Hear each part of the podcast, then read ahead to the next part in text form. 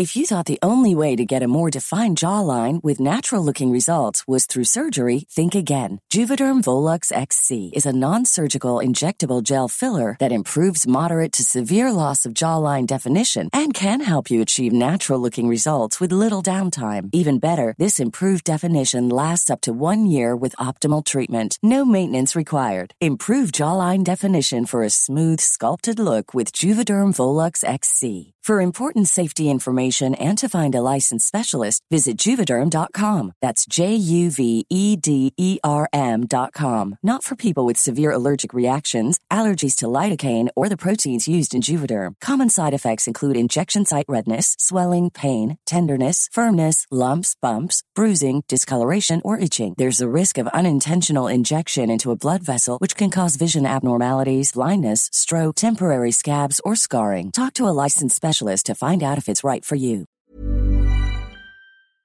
Isang paalaala, ang susunod na kabanata ay naglalaman ng mga salita at pahayag na maaari magdulot ng takot, pangamba at pagkabahala sa mga nakikinig, lalo na sa mas nakababatang gulang.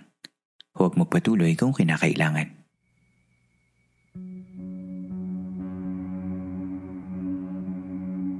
Ito ang mga kwentong bumuo ng ating nakaraan. Mga kwentong unang narinig sa mga liblib na lugar o sa mga pinakatagong bulong-bulungan. Dito ay pag-uusapan natin ang mga kwentong kababalaghan at misteryo na humalo sa kultura, kasaysayan at kamalayan nating mga Pilipino. Ang ating campsite ay isang safe space at bukas para sa lahat ng mga gustong makinig o kahit gusto mo lamang tumahimik at magpahinga. Ako si Earl, ang inyong pong campmaster. At ito, ang Philippine Camper Stories.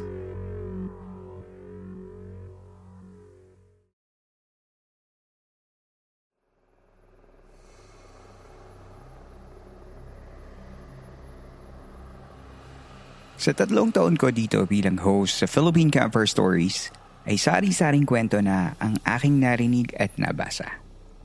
Pero ang isang running theme yata talaga ng mga entries sa San Telmo Society radio episodes ay walang iba, kundi mga panaginip. Ang subject na dream interpretation has been uh, an interest for many years and for good reason. Understanding the deeper meaning of dreams may bring out uh, realizations about how you feel and think, which can be beneficial for providing personal insight. And tonight we have special guests to provide just that. House of Oracles is a specialty school that caters to paranormal and esoteric concern. Sabi nila, they want to give back to the universe their gifts and to help people with their paranormal issues. Let's welcome our dream guides and dream interpreters from the House of Oracle. Our first guest is a freelance art director and event organizer, podcaster, and the VP of HOO or House of Oracles. Welcome back to the podcast, si Cap G Grace Marcelian. Hi, Camp Master. Hi, Cap G. It's my second time. pew, pew, pew, pew. Yay! Ayan, how are you? Okay naman. Okay naman. Ayan, Oo. syempre hindi mag-isa si Cap G, may kasama pa siya. Um, artist, empath, and dream guide mentor as well from the House of Oracle, si Sir Zernan Mataya. Welcome back. Oh no, welcome pa. Oh. First time mo, sir. Yeah, first time ko, Camp Master. Hello Yeah, to my nice listeners and viewers. Ayan. May virtual handshake. May virtual handshake. Ako po si Earl. Ayan. So, and last but not the least from the House of Or I, I think ito ba ang drag mother ng House of Oracles? No, siya, siya. no. All right. Psychic, eh, investigator, and uh, the founder of House of Oracles, si Sir Jello Javier. Hello! Hello. Ang Ayan. pagbabalik. Hi, Cap G and Zernan. Hello. Hello, Hi, Jello. Jello. Ayan, welcome back to the camp, um, House of Oracle. Um, and natutuwa ako na nandito kayo. Ayan. So, um, Kami para din. sa episode na to, um, lumapit ako sa, uh, well, magkausap naman tayo lagi ni, ni Jello, no? Sa lagi Huh? kaming Nilaglag. Ayan. So, um, ngayon kasi, you guys formed uh, a school. Tama ba? Yes. And uh, it is called House of Oracles nga. So, um, and tonight, ang topic natin is one of the parang specialty courses yata ng uh, House of Oracles. And this is also my first time uh, hearing about this uh, from you. So, um, ano ba yung pag-uusapan natin ngayon? I guess we could call on uh, Grace. Uh, for this episode, uh, we're Yes. going to talk about dreams and how to interpret them. Ayan, ako. Um, tamang-tama kasi humingi din ako sa mga listeners ng Philippine Camper Stories ng uh, mga dreams nila kung ano ba yung mga recurring or yung mga natatandaan nilang dreams and um, the House of Oracle team can uh, give us some insight on how to interpret them. Ano po ba ang divination and dream interpretation as a tool for that? Mm. Okay. Uh, first of all, thank you for inviting us, uh, Camp Master. Natutuwa po kami at nandito kami ulit. And um, sobrang excited din ako dahil kasama ko yung ano, uh, isa sa mga idolo ko rin bukod sa'yo na podcast, so si Cap G. At isang dream guide, di ba? Si, si Oo, Zerna. yan. So, yan ang lodi punong- talaga. punong-puno po tayo ngayong gabi and you should be excited about this. Okay, um, tin- maraming divinations, di ba? When you talk about uh, divinations, you talk about uh, tarot reading, dream interpreting, um, tawas, yung, or scrying. And this is one good um, uh, form of divination, yung dream interpretation. Bakit? Ba't siya maganda? Kasi, ano siya eh, um, nararanasan ng tao everyday. Kumbaga, ako naranasan ko na nanaginip ako, ikaw naranasan mo na nanaginip ka. So ano siya, isa siyang tool for divination. So minsan, akala natin dead ma lang tayo sa dreams kasi parang siguro pagod tayo, yun stress tayo. Actually, yun yung ano ko eh, yun yung uh, perception ko nung una. Parang, ah, siguro, kaya ako may ganitong, may recurring dream ako kasi, may recurring dream ako kasi pagod ako or stress ako. Pero, natutunan ko kay kay uh, kay uh, Daddy Z or Zernan na ano pala na pwede palang may meaning siya. So, yung divination na to or form of divination is seeking knowledge about the future or hidden aspects of reality. So, sabi din ni Teacher Z or ni Daddy Z, dreams can be used for divination. Siya rin nagsasabi actually to seek for solutions to our problems. So ano siya ha? Um, ah, hindi lang siya, hindi ka lang niya binagabag, binigyan ka rin niya ng solusyon. Doon sa mga hindi mo hindi mo ah, hindi mo inaasahang solusyon or hindi ka aware. Parang ganun. Mm. Also, uh, this can enlighten uh, things in your life and um, pwede siyang magbigay ng advice kung ano yung mga dapat mong gawin. Um, nagbibigay din siya ng common methods in divination like pa- parang similar siya sa tarot reading eh. So kung kung familiar kayo sa tarot reading, merong pagka lumapit ka sa isang tarot reader if you have concerns, kaya niya rin like like dreams, kaya rin niya magbigay ng um, ng ng uh, solusyon or guide you to the right uh, right direction, parang ganun. Um, ang maganda rin kasi dito sa dreams is meron siyang symbols na yung halimbawa, ikaw yung dreamer, ikaw yung nakapanaginip.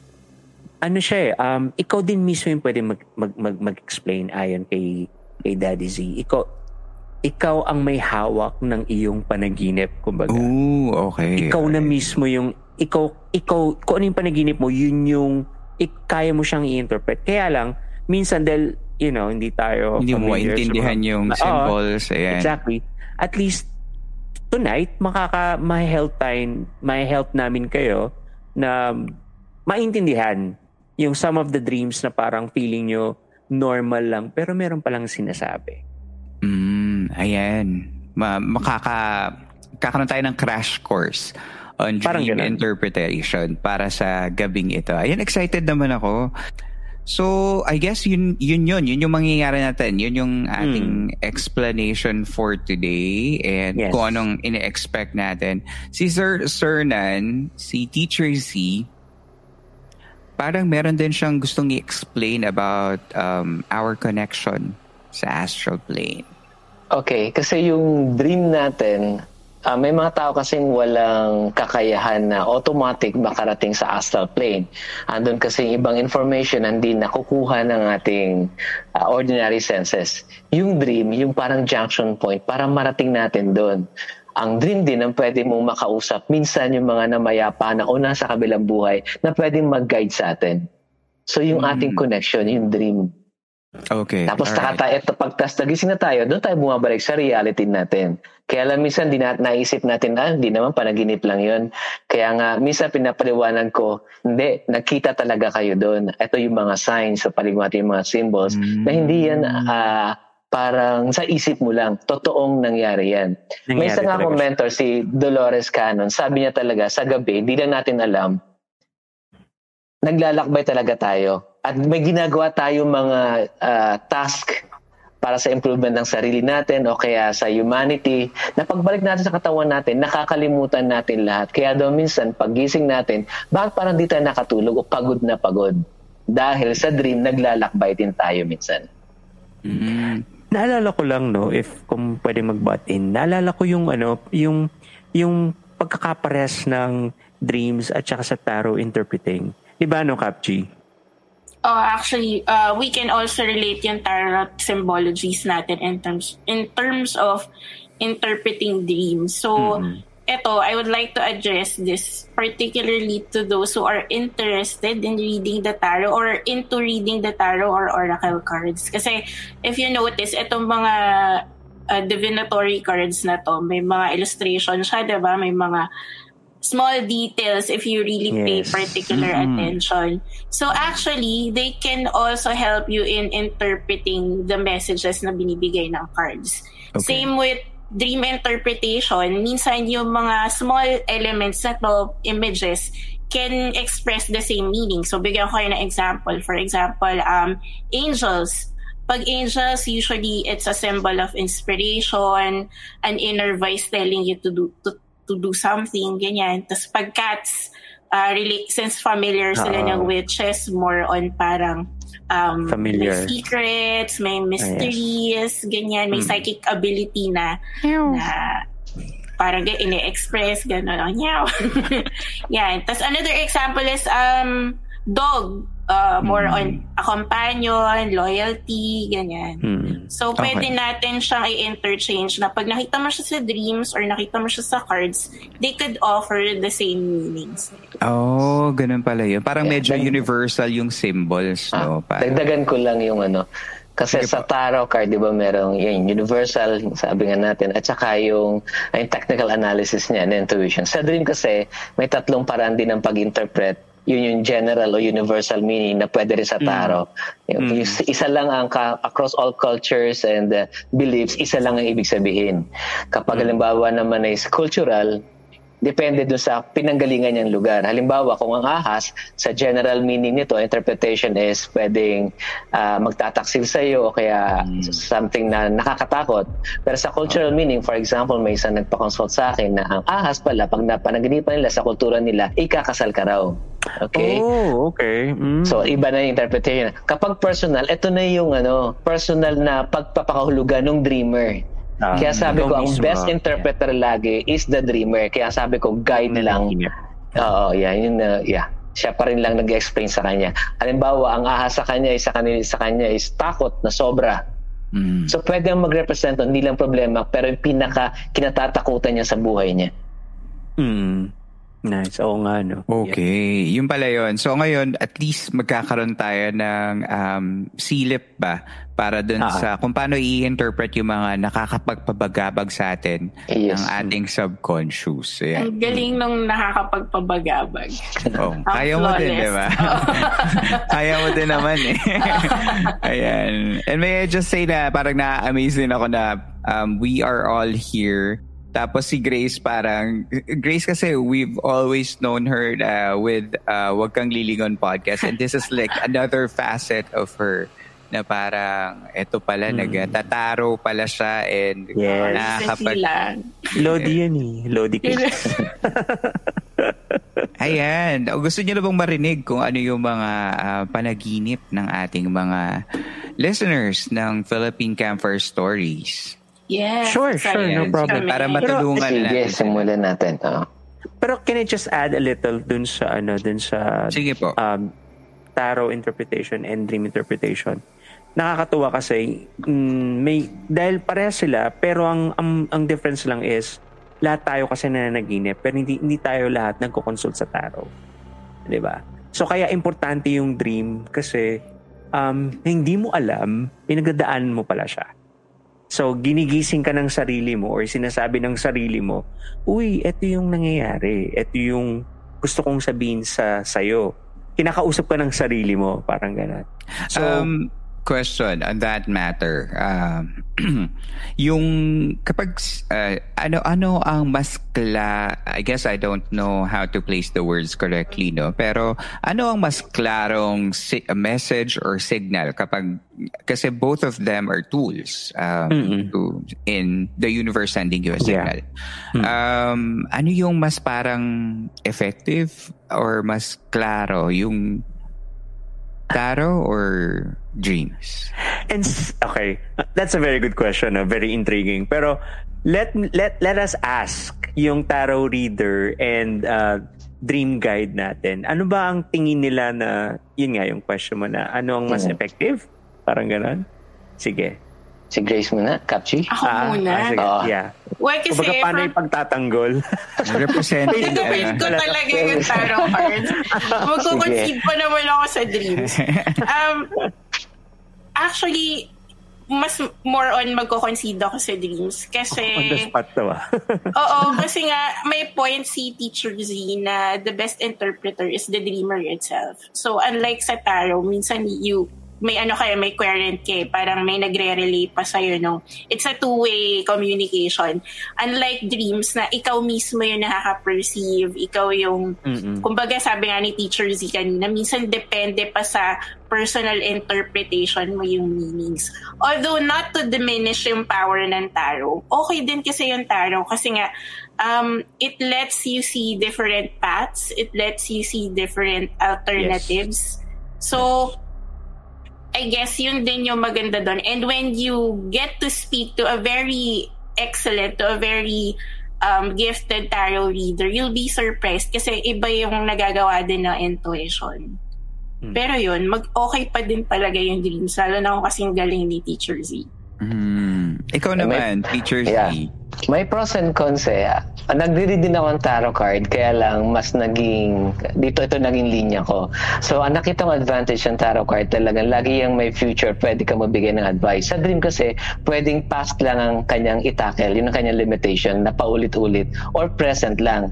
Kokonti, Oo yun no? nananaginip na sinasabi nating precognitive dream o future event o magbibigay sa iyo ng advice. Nga. Ang kaganda lang sa dream, pag may kailangan kang bigyan ng attention, hindi ka titigilan ng nightmares hanggat hindi mo nasasagot o hinaharap yung problema na nasa harap mo na.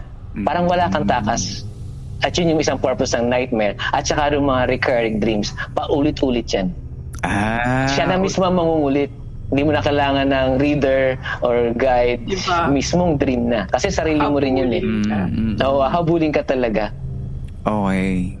Or kung better yet, dalawang gawin mo. Mag, ma, pagkatapos mo managinip, pagkonsulta ka na rin ng Ginagawa ng ko dream yun. interpreter. Pag limited Diba? yung information Oo. sa dream, kasi minsan nga sabi ko, past and present lang yan. Anong gagawin ko ngayon? Na nagkakonsult ako ng cards. Ayan. O, para wala nang mas lilinaw. Wala daw away. Oo. Ikaw na lang talaga mag-decide kung gagawin mo o Ba, hindi. Yes. Yes. tama. And speaking of dreams, ayan, marami nga tayong, meron tayong ah, mga ilang campers na nag-send in ang kanilang mga recurring dreams or Wow, kanilang okay. mga, siguro mga outstanding dreams sa kanilang ah, buhay. And ah, you guys can help us interpret on what do they mean in Mhm. in, in their lives. All right. Sige, try natin ah. Yan, pass of dreamers.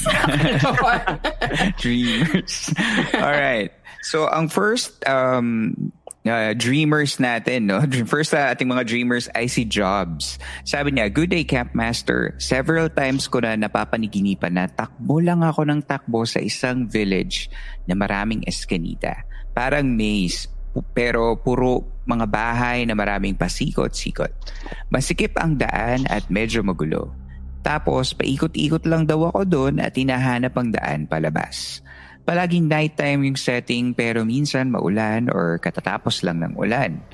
Palagi ring may humahabol sa akin either magnanakaw or kidnapper. Baka merong uh, dream interpretation po for that. Ayun. Mm, okay. Sabi Siguro ako muna sumagot, no? Sige. Um, try natin, ah. Okay, try natin. Uh, I think yung sinasabi niyang um, napapaningay pa ng takbo ng takbo, siguro runner ka in your past. Na joke. um, running... snatcher snatcher oh, yun. Or kamag-anak ko si Lydia de Vega. Lydia de Luma na naman. Luma. wow. Hindi man lang yung Usain Bolt. Hindi man lang si Elmo. Hindi na ako mag-react. Napagalaman yung age. okay. Um, yeah, yung yung takbo na napapanaginipan niya na parating siyang tumatakbo sa isang ano maliit na eskinita. Um, that could represent the uh, um, uh, para siyang maze eh, kung titingnan mo. Para siyang that may represent your journey through your life or in, in general uh, in your search for the right direction. And I think kahit sino man sino sa atin eh, meron pa rin, kahit pa sabi mong fulfilled na, meron at meron kang hahanapin meron at meron kang pupuntahan after after an event, after an after an accomplishment, meron ka pa rin pupuntahan. Hindi naman natatapos eh. So, um, yun, yung kanyang pagtakbo, yung continuously running and searching for a way out may may actually indicate a sense of being trapped or um, yung wala siyang masyadong choices, wala siyang, hindi siya makakilos. Or pwede ring anxious about not achieving your goals. Or pwede not, not finding the right place for you. Um, yung hindi mo alam kung saan ka lulugar. Could be decisions in life, could be in your career, could be in your family or your friends. Maraming aspect actually. Mm-hmm. Um, di, di lang natin siguro madedetect talaga kasi hindi natin nakakausap yung dreamer. Yes. Pero pero pa pwedeng ganun eh. In general, ganun yung pwede niyang i-interpret. Um, uh, uh, paano ba? Disclaimer lang po, no, sa mga susunod pang mga dreams, hindi po pag sinabi namin ito, ito na talaga. Kailangan pa rin po namin makausap yung dreamer mm. para talaga ma, ma ma-diagnose. Ma, ma-diagnose, ma, mahimay, yan, ma, makausap para mas ma, ma, ma-address natin yung totoong nangyayari sa kanila. Overall, yung dreams po, um, uh, yung dreams ni Jobs, tama ba, mm. Jobs, uh, Jobs, signifies a search for direction and meaning of life. Parang yun yung nakikita ko overall sa dream niya. Mm. Um, yun, um, masyado po siyang ano, masyado po siyang medyo medyo malak malaki lang yung dapat pag-usapan. Pero kung magkakaroon ng time or opportunity na makausap si Job, siguro mas madadissect pa ng maigi. Ayan. And uh, with that saying, papasukin na natin si Jobs, no? Yeah, so, welcome. Hello, Jobs. Andiyan ba Andiyan pala siya. Hindi, joke. Wala si Jobs. Um, ayun, so parang ang nakuha ko doon ay parang yung kanyang um, journey or search. Yun yung parang nag, nag, nagsisymbolize ng kanyang dream, no? Ay, nga pala, no? Merong, sa dreams niya, merong, merong ano, um, Kidnappers. Ano yun? May humahabol daw. Oo, oh, that's it. That could represent uh, or symbolize your fears or pwedeng obstacles in your in your in reaching your dreams. Mm-hmm. So marami talaga siyang sangkap na pwede mong i-connect unless maano pa siya makausap pa yung tao, mag, ma, magkaroon pa ng dialogue with mm-hmm. jobs. Mm-hmm. Saka natin pwede talagang isara na ito yung nangyayari sa'yo. Parang ano. Ayan, Jobs. Pwede ko bang dagdagan yung ano? Pwede, yung insight na Oo. Kasi yung sinabi ni Jello is more or less a general interpretation, yung malakihang interpretasyon na, ano, na, na pwedeng bigay. Pwede kasi ito, yung personal experience lang niya for that day. Yung mga eskinita, mm-hmm. yeah. pwedeng pakita mm-hmm. yung busy-busy siya magkapon at hindi niya magawa yung kanyang trabaho. Oh, hindi niya yung umahabol sa kanya. Oh, pwedeng ganun lang siya kasimple Uh-huh. Kaya di ba, mayroon general, yun yung personal interpretation. Parang extension siya nung maghapon mong busy-busy ka. Yan yung mga maze. Mm. Halimbawa, nagpunta ka ng school, pagkatapos nun, nag-research ka pa, may punta ka pang barkada, pagkatapos hindi ka pinaalis sa party, yun, hindi siya makalis. Pwedeng yun din, mismong experience mo for that day, ang mag-reflect doon sa dream. Mm. Uh, makaka-confirm talaga yung dreamer. Okay para yung araw na yun. No? Ah, pwede pala yun. Yung parang um, bukod dun sa parang general uh, being mo, eh yung parang uh, specific na situation mo ay yun yes. yung parang um, reflection ng dream mo. Ah, oh, extension. Kasi pinaprocess ng brain mo yung experiences mo. Minsan nagre-reflect sa brain, mm-hmm. ah, sa, sa dream natin. Ang galing. Yeah. Ang galing naman nun. Parang may artistic interpretation yun. Tama, oo. Yun yung language ng dream, eh, puro symbol. So, ini-interpret niya na ganun. Ah. Parang doon mo pa pinaprocess, nagsisinkin, ah, ito pala yung nangyari, naguluhan pala ko nung araw na yun. Di na lang kasi kung ano nilang yung nangyari talaga, no? Para hindi mo na iisipin kung ano ibig sabihin nun. Wala, language dream metaphors talaga, eh, puro symbols eh. Madali sana nga kung direkta na lang ito ang dapat mong gawin. No? Ito ang mga nangyari sa araw. Iya. parang may balita. Sinasummarize niya talaga lang yung activity niya that day. Parang ano, yung sa, alam yung sa 24 oras yung sa gabi, yung sa gabi, yung use ka sa gabi. yun nangyari sa buong araw. Oo. Meron kang recap, highlight of the day. Okay, ayan. Thank you, Jobs, for sending that uh, dream you, entry. And uh, on to our next, ang ating next dreamer ay si uh, Isa. Ang sabi niya, Camp Master, ha ha ha ha. Ako, Ang Tumawa siya talaga. Oo, nakalagay. oh my. Okay. Ako lagi ko napapanaginipan. Yung nanay ko daw may alagang ahas na kulay white. Sabi niya sa panaginip ko, sabi ni mama, mabait naman daw yung ahas. Pero kasi sa panaginip ko, sobrang takot pa din ako. And in reality, sobra yung fear ko sa ahas. Share ko lang. Yan, sabi ni A- albino siguro yung ahas. Kasi puti. Al- ahas na kulay white. Malamang, uh, no? Uh, albino siya. Or may ibang hindi ako marunong sa ahasology. So, ahasology. Ayan, sinong pwedeng mag-interpret ng uh, panaginip ni Isa? Medyo limited yung information dun sa oh, ano niya, parang ahas lang uh, na panaginipan. Konti lang yung binigay niya. And yung uh-huh. feelings niya towards the ahas. Mm-hmm. At dahil usapang ahas. dahil usapang ahas, ako na yun. Charot. As if kasi, uh, siya po si kayo? Snakey Serna. uh, Valentina. Ang references natin umuulan. Uh, hindi nila maintindihan. Hindi makarelate. Snakey Pasensya na po. Mm, sa mga Ayan, Gen so, Z campers, oh, uh, pasensya Research na lang. Uh, bala na po kayo. Alright, sige Cap G. So ito sa kwento ni Isa, since very limited yung binigay niya sa atin, mag-focus tayo doon sa tatlong distinct na um, symbols dito sa dream niya. So first is yung mama niya, yung mother niya. Mm-hmm. Second yung snake. Tapos third yung kulay ng snake. So yung mother mm-hmm. kasi, alam naman natin yung presence ng ating mudra in our lives. It could signify a sense of nurturing, comfort, mm-hmm. Uh, mm-hmm. support, guidance, ganyan.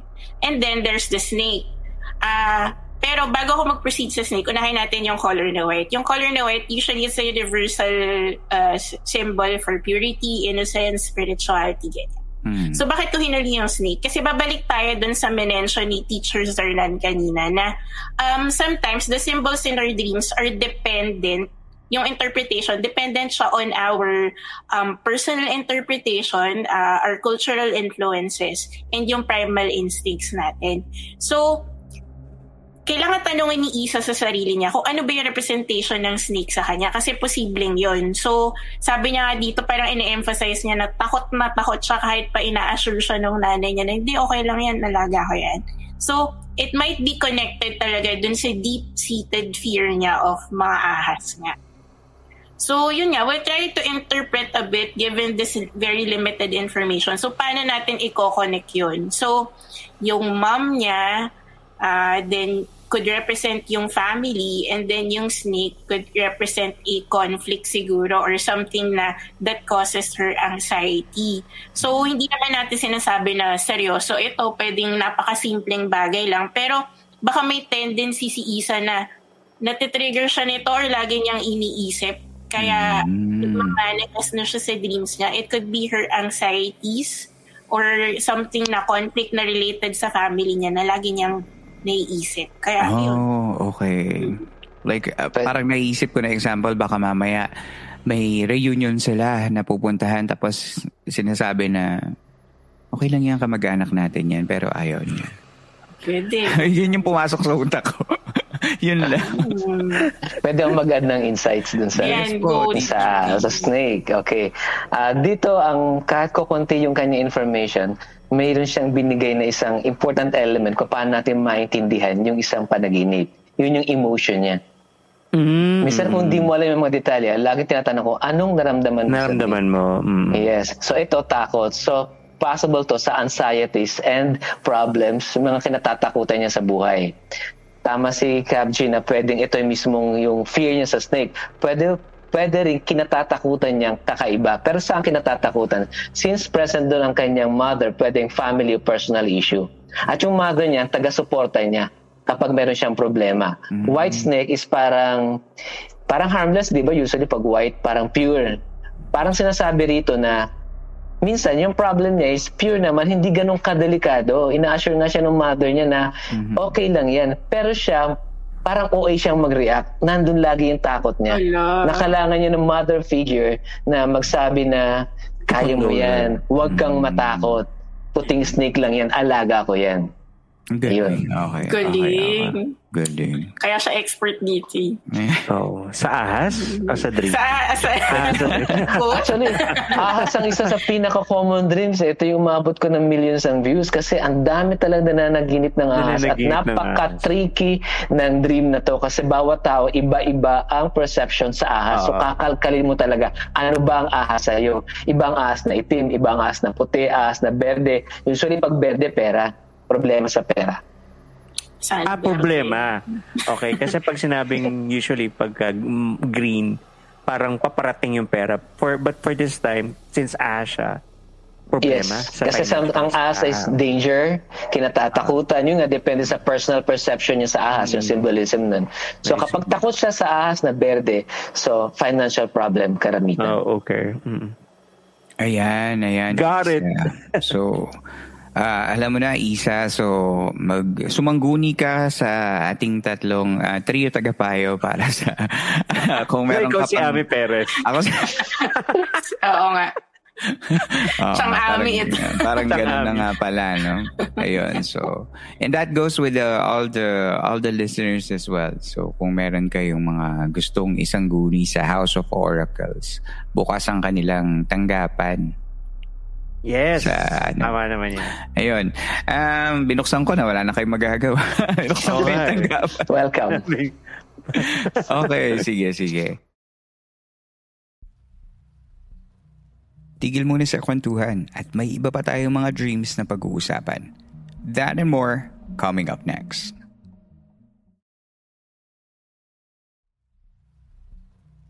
And we're Hey, I'm Ryan Reynolds. At Mint Mobile, we like to do the opposite of what Big Wireless does. They charge you a lot, we charge you a little. So naturally, when they announced they'd be raising their prices due to inflation, we decided to deflate our prices due to not hating you. That's right. We're cutting the price of Mint Unlimited from $30 a month to just $15 a month. Give it a try at mintmobile.com slash switch. $45 upfront for three months plus taxes and fees. Promo for new customers for limited time. Unlimited more than 40 gigabytes per month. Slows. Full terms at mintmobile.com. If you thought the only way to get a more defined jawline with natural looking results was through surgery, think again. Juvederm Volux XC is a non surgical injectable gel filler that improves moderate to severe loss of jawline definition and can help you achieve natural looking results with little downtime. Even better, this improved definition lasts up to one year with optimal treatment. No maintenance required. Improve jawline definition for a smooth, sculpted look with Juvederm Volux XC. For important safety information and to find a licensed specialist, visit juvederm.com. That's J U V E D E R M.com. Not for people with severe allergic reactions, allergies to lidocaine, or the proteins used in Juvederm. Common side effects include injection site redness, swelling, pain, tenderness, firmness, lumps, bumps, bruising, discoloration, or itching. There's a risk of unintentional injection into a blood vessel, which can cause vision abnormalities, blindness, stroke, temporary scabs, or scarring. Talk to a licensed specialist to find out if it's right for you. We're back to the special episode of Philippine Campfire Stories featuring Jello, Grace, and Zernan from House of the Oracles. Um, Salamat siyang Ami. yung next dreamer natin, si Diana. Ayan, sabi niya, when I was a kid, doon sa street namin sa Bakanting Lote, and yung katabing, and yung katabi nun na may nakatayong bahay na. I remember having this dream as a child, pero parang three times ko siya napanikinipan. One ang elementary ako, nung high school, and then senior high school. Yung dream is always the same. Nakatayo daw ako sa gitna nung bakanting lote nung bahay. Pero sa panaginip ko, hindi na siya bakanting lote. May nakatayo na ring bahay doon. And sa pagitan ng dalawang bahay, may sobrang kipot na space. One and a half na dangkal, ganoon. Oh, so sobrang, sobrang ano nga, Maliit. narrow. Mm, Wow. yun. And may babaeng nakaputi sa gitna noon. Duguan siya, nakatingin siya sa akin, tapos sumisigaw siya ng, tulungan mo ako. Hindi ako makagalaw o makasalita. Unti-unting lumalapit yung mukha niya sa paningin ko hanggang sa magkaroon ng parang papel na crumpled. Tapos binuklat sa harap ko, tapos puro dugo. Tapos doon lagi natatapos yung dream ko. May question po ako. Sometimes nagigising ako and I remember typing something sa phone ko or receiving a message from the guy that I like. Pero pag kurap ko, wala naman akong hawak na phone. Dream po ba yun? Eh nakapwesto na ako na parang hawak ko yung phone ko. Parang dalawa yung dream niya, no? Ah, Ayan. Ayan. Sino ang um, pwedeng tumulong kay Diana? Sige, ako na lang sasagot ng wala, dream. walang tutulong. Ikaw na yan. Nag-volunteer na ako. Interesting yung dream niya. Isa sa mga common dream kasi is blood. Oo. Okay. Ah, mga related dream dito ay blood, sinasaksak o may pain. Pero focus tayo sa dream niya. S- may importance yung ano, yung bahay na napapanaginipan niya. Something na ah, baka doon siya naka-find ng comfort. Kaya lang doon sa bahay masikip. So, ang bahay kasi sumasalamin madalas sa state of mind natin. So, masikip. So, symbol na may gumugulo sa kanyang isipan. Okay. Yung babae nakaputi, siya rin yun. By the way, minsan ang mga character sa dream, siya rin, o yung mismong dreamer, ipinapakita yung isang aspeto ng kanyang sarili na kailangan niyang harapin. Duguan, di ba? Yung isa? Duguan daw yung babaeng nakaputi. Yes, dressed in white, duguan. Kaya siya naka-white kasi para ma-emphasize yung blood. So that means meron siyang emotional pain o meron siyang kinikimkim na sama ng loob. Okay. Lagi ang blood is sama ng loob kasi ah, yun ang laging symbolism niya. Mm. Okay? Tapos sabi niya, yung crumpled paper with blood, nandun nakas, yun nga, sama ng loob. So parang ang nagtitrigger sa dream na to is every time na may, kasi tatlong beses na to eh, na may sarong sama ng loob na hindi niya na-express, pwedeng itong dream na to ang mag-represent sa kanyang mga emotions na hindi na ilalabas. Kaya siguro yung isa, parang may sinusulat siya sa phone, is because um, gusto niyang i-express o ilabas yung kanyang hindi na i-express na emotion. So yun, yung Yeah. pining na kanyang dream. Okay. Yun pala yun. Okay. Um, how about, um, Teacher Z, how about po yung, ano, yung pangalawang um, ah, question niya? Sabi niya yung tungkol doon sa guy na parang nakaka-receive siya ng message doon pero wala naman siyang hawak na phone. Pero parang medyo may ha... Nung pagising niya, parang nakapwesto doon daw siya na parang hawak niya yung phone. Okay. Medyo, medyo magulo yun. Oh, magulo yan, pero kung interpret natin kung dream yun, no? Kasi kailangan natin malaman kung dream ba o hindi. Pero kung dream yun, naghihintay siya ng sagot doon, ng kausap. So yung guy nag-represent ng somebody na pwede niyang pag-share ng kanyang, yung nga, yung sama na loob, kung ano man yung unexpressed emotions o mga mga problems niya. naghihintay siya ng sagot. Usually kasi, uh, pag nananaginip tayo, nagpa-paralyze yung ating katawan eh. Kaya nga, pag nagising tayo at the middle of a dream, minsan sleep paralysis. Minsan, oh. pag hindi tayo na-paralyze, ina-act out mo yung dream. So, hindi imposible na nagte-text ka sa dream, magising ka, ba't parang may hawak din akong phone? Ah, Kasi may tendency ka talang i-act out mo rin kung ano yung napapanaganipan mo. Mm-hmm. Unless na nakapara, naka, na-state ka ng paralysis na ginawa ng brain mo. Ay, okay. Ang galing. Okay, okay. Kumbaga parang natutuloy ng physical body mo yun. Yes, kaya iba nag-sleepwalk kasi hindi nabigay ng, ng, ng, ng command ng brain na mag-paralyze yung katawan. Mm-hmm. So, in the same way, kapag kayo mo, may tinatay mo, may sinusuntok ka, pag hindi na-paralyze yung katawan mo, may nasa, i-act out mo yung dream mo. Oo. Oh. Ay, ang galing. Ganun pala yun. Pag nag-fail yung mga synapses sa brain mo na ano ka, i-paralyze ka para maging safe yung physical body. Yes. Kasi kung tumatalon ka sa dream, tatalon ka rin. Tama. Extreme case kasi ng ganyan is uh, additional information lang. Pwede ka kasing makasakit o makapatay habang nananaginip. Mm, may mga At may isang case na ganyan nangyari yun. Nag, actually, drive pa nga siya eh. Pero nananaginip siya nun sakit na yun yung kanya. Mayroon siyang condition na tinatawag na yun. Hindi ah. nagpa-paralyze yung kanyang katawan habang nanagilip. So, inia-act out hmm. niya. Okay, okay. Nako, nakakapagod din yun ah, in fairness kasi parang... Ayun nga, nakapatay na... nga siya. Sa totoo lang. Uh, nako, ako lang naman, napagod lang ako. Ito naman, nakapatay naman agad. ayan, ayan. Maraming salamat po. Um, siguro last for this episode, we'll have one more and then maybe we could have the rest uh, dun sa next episode natin. We'll have a part two. Um, last natin for this episode, si JB sabi niya, Hello Camp Master, I once dreamt of picking up golden coins the size of medals on the ground and and once I dreamt of Marilyn Monroe. Not romantically, but more like she was a big sister to me in the dream. Why? Please, I would like to know the meaning. Thank you po. Sabi po ni JB. Wow, interesting no kasi parang si Marilyn Monroe um, wala na kasi siya. Pero sige, let's try. Um, picking up golden coins or golden coins are often uh, associated with wealth, abundance, and good fortune. So, dun sa dream niya, yung coins na nirepresent nun could be desire for financial prosperity kasi pinupulot mo hindi mo hawak. 'Di ba? So parang nag-ano ka, nag, nag parang halaman or mga or mga uh, kinukuha mo siya. So um or it could be a positive change in your financial situation, pwede rin. Mm. Uh, it could also symbolize the rewards or opportunities na gusto na napaparating na sa'yo. So kasi nga may, may golden coins. So depende kung ano yung ano talaga yung nangyayari on on that way uh, pwede rin siyang sign ng you're taking advantage of opportunities in your life na nandyan, na present, and uh, making the most of it or taking advantage of it. Pwedeng ganun kasi yung mga, yung pinupulot niya yung golden coins. Ang lalaki ha, in fairness ha, size ng medals.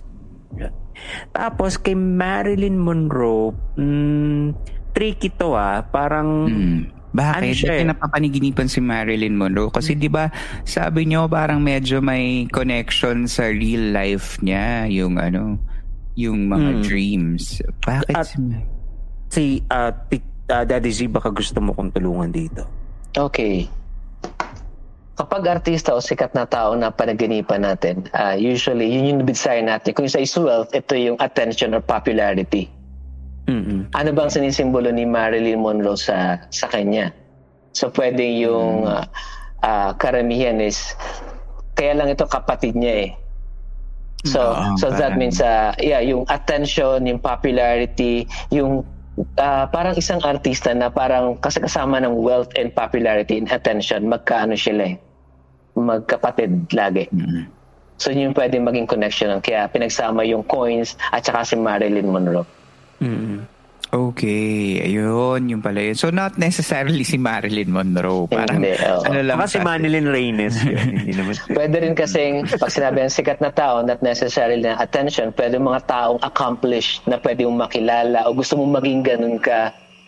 Ganun yung may, level may, may, mo. May, ta- yeah, ganung level. Marilyn Monroe, somebody Oh, na tinitingala. icon. Yes. Okay. yes, mga icons. Uh, successful, sikat, uh, pwedeng sa business, not necessarily in showbiz, pero mga taong iniidolo mo na makasama o ganun yung wish mo. Kaya pala napapanaginipan ko si Camp Master madalas. Kaya Ano ba? pala. Ako lang to. Ako lang to. Level ng Marilyn Monroe. Idol, di ba? Idol Lodi. Yun na akong anuhin. Grabe naman. Nakakahiya. May, may cap G dyan, no? So, may teacher si pa dyan. Ayun. So, um, putulin muna natin yung mga um, dreams ngayon, no? Gumising muna tayo sa katotohanan. And we'll be back for another set of dreamers sa next episode. And more um, mga questions pa kung meron pa tayong questions tungkol sa dreams and dream interpretation. And for now, magbabalik kami dito sa Philippine Camper Stories. And thank you, Jello, Grace, Thank Teacher you po. Thank you Zernan. for guesting us. Salamat. Balik tayo for another episode. Dito lang yan sa Philippine Camper Story.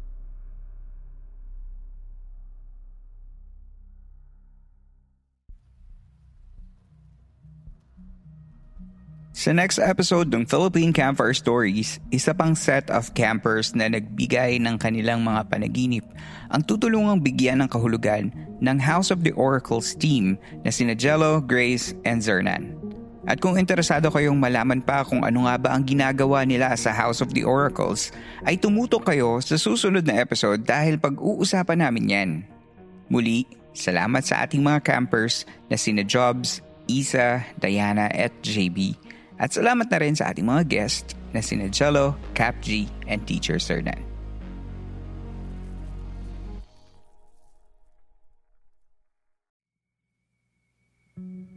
Dito na po nagtatapos ang ating kwento.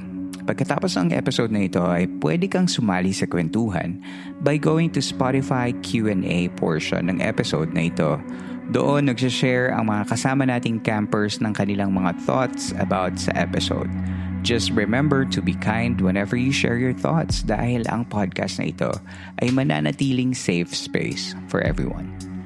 Kung gusto mo naman suportahan ng show by giving me monetary tips, you can do that by joining our Patreon and Coffee. Yan yung mga sites kung saan naglalagay ako ng mga extra content for the podcast listeners when I can. Kung may access ka naman via PayPal or GCash, and you feel like you want to buy me coffee to help me create these episodes, ay pwedeng pwede mong gawin yan by checking our PayPal and GCash accounts sa episode show notes. At panghuli kung may mga kwento ka naman na gusto mong ibahagi sa ating camp, ay pwede mong isend yan sa campfirestoriesph at gmail.com. At babasahin natin yan sa mga susunod na San Telmo Society radio episodes. Muli, maraming salamat po sa inyong pakikinig. Magkita na lamang tayo sa susunod na kwento. Ako si Earl at ito ang Philippine Campfire Stories.